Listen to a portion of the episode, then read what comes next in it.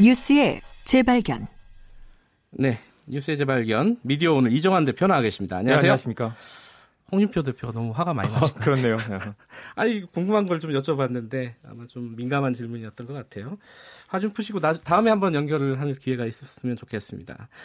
어, 이정환 대표는 홍준표 전 대표가 아니라 황교안 전 총리에 대해서 오늘 어, 얘기를 하고 싶다. 어떤 걸 얘기를 하시죠? 사실 황교안의 귀환이 박근혜의 귀환이라고 할 정도로 네. 뭐 정치적 의미가 있는 것 같습니다. 예. 어제 며칠 전에 출마 선언을 하면서 또 예. 어제는 또 김경수 경남지사 법정 구속에 대해서 또 세게 또 발언을 좀 했던데요. 어, 뭐라 그랬죠? 본격적으로 이제 정치 행보를 시작했다는 걸 알리는 것 같습니다. 예. 뭐 자유민주주의의 질서를 무너뜨렸다. 매우 중대한 범죄 행위다. 네. 문재인 대통령은 알고 있었는가? 즉시 국민에게 응답하라 등의 글을 남겼는데요. 음, 여권이 흔들리는 이때가 존재감을 드러내기에 절호의 기회라고 판단하는 것 같습니다. 근데 이거는 조금 곁다리 얘기긴 한데 네네. 황교안 총리 사무실 503호라고요? 이게 네. 맞아요? 곁다리 이야기지만 이것도 사실 시사하는 바가 좀 있는데요. 예. 박근혜 전 대통령 그 수임 번호가 503이었죠. 예, 503. 네, 예. 연합뉴스 기자가 사무실 번호가 503호더라라고 물어보니까 어 사실 이거 답을 잘 못했습니다. 아, 사실은 504호인데요. 출입문이 아, 그래요? 붙- 출입문이 붙어 있어서 기자가 아. 착각한 건데 예. 재미있는 게 황 전 총리의 반응입니다. 박 대통령 수임 번호까지는 모른다라는 게 답변이었는데요. 네. 일단 자기 사무실 번호를 몰랐고 박 대통령 수임 번호도 몰랐다는 건데요. 예. 그러니까 이제 답을 못 했겠죠. 우리 방 번호가 몇 번이다라고 답을 했으면 됐을 텐데 예. 실제로 몰랐을 수도 있지만 박 전 대통령과 연결고리를 끊으려고 하는 거 아니냐라는 관측도 나왔습니다. 예. 지금 전당대회가 한 달도 안 남았어요. 네네. 근데 지금 자격 논란은 일단 매듭이 졌나요? 어떻게 됐나요? 아직 안 됐습니다. 3개월 이상 당비를 내야 책임 당원이 되는데 예. 이게 황교안 전 총리도 안 되고 오세훈 전 시장도 안 됩니다. 오세훈 예. 전 시장은 3개월을 내면 2월 며칠부터 된다고 하죠. 근데 예. 지금은 둘 다 자격이 안 되는 상황입니다. 그래서 당대표 출마 자격이 없다는 주장이 있었고요. 예. 자유한국당 내부에서도 친박계와 친박계 아닌 의원들 입장이 크게 엇갈립니다. 음. 그래서 어제 비대위에서도 인적 쇄신 대상이 돼야 할 사람들이 영입 대상이 된 현실이 너무 서글프다라는 비판이 나왔는데요. 예. 김대중 비대위원장도 이런 이야기를 했습니다.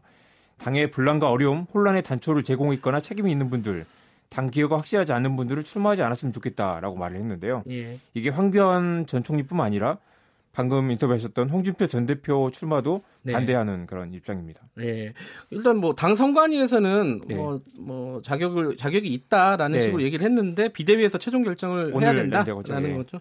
아마 뭐 저기 할 수 있게 될 거예요. 네네. 이게 안 되면 너무 부담스러운 지지율이 일이죠. 너무 높은데 그렇죠. 지지율 압도적인 네. 1위 물론 홍준표 전 대표는 지금 네. 어, 뜬구름이라고 얘기를 하셨는데 어, 또 어느 일부 정도 여론조사에서는 예. 황교안 전 총리가 자유한국당은 물론이고 야권의 이낙연 총리까지 앞지르는 것으로 나타나기도 했습니다. 예. 이 살펴보면 박근혜 전 대통령이 콘크리트 지지층이라는 게 있었죠. 네. 50%를 넘기도 했었고 아무리 망가져도 40%를 지켰습니다. 예. 그리고 최순실 게이트가 터지기 직전에 26%까지 지켰었는데요. 네. 그러니까 이른바 콘크리트 지지층 가운데서도 핵심 골수 음. 박근혜 지지자들이 어, 황교안으로 결집하고 있는 상황인데요.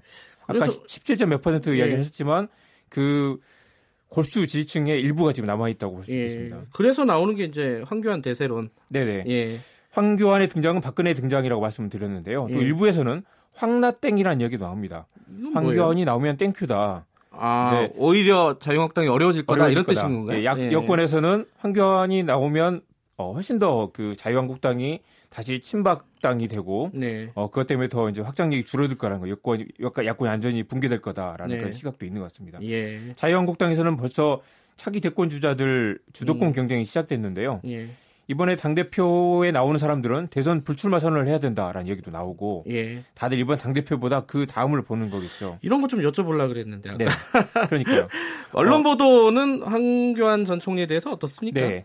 황교안은 박근혜다라는 사실을 보수 성향 신문들은 애써 언급하지 않는 것 같습니다. 예. 중앙일보는 황 전 총리는 대중적으로 평가가 엇갈- 엇갈릴 수 있지만 음. 당원들 사이에서는 지지율이 높다라는 평가를 전하고 있고요. 네. 또 한국당에 친황 모임이 꾸려졌다라는 기사가 있었는데 이것도 이 신문의 기대가 반영된 제목인 것 같습니다. 네. 실제로 본문에는 뭐 티타임 정도를 했다라는 건데 평가와 의미 부여가 좀 과한 느낌이고요. 예.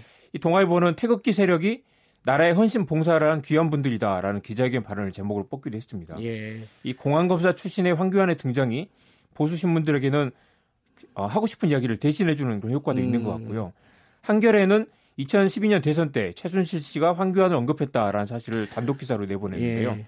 그러니까 대선 전부터 황교안 전 총리가 박근혜 대통령을 지지원 지원했을 거라는 그런 가능성을 흘리고 있습니다. 예, 근데 최순실과 황교안 전 총리가 어떤 관계인지는 명확하지 않더라고요. 기사를 봐도. 예, 그런데 이제 자꾸 그렇게 이제 연결을 시키려고 하는 거겠죠. 예.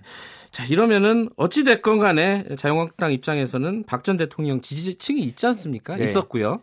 그 지지층이 결집하는 효과. 그렇죠. 뭐 이게 있지 않겠습니까? 아까 503호 그 예. 사무실 논란 때도 그랬지만 예. 황교안 전, 전 총리는 굳이 박근혜 전 대통령을 언급하지 않고 그러면서도 또 거리를 두지 않는 그런 모습입니다. 예. 경향신문이 이런 평가를 했는데요.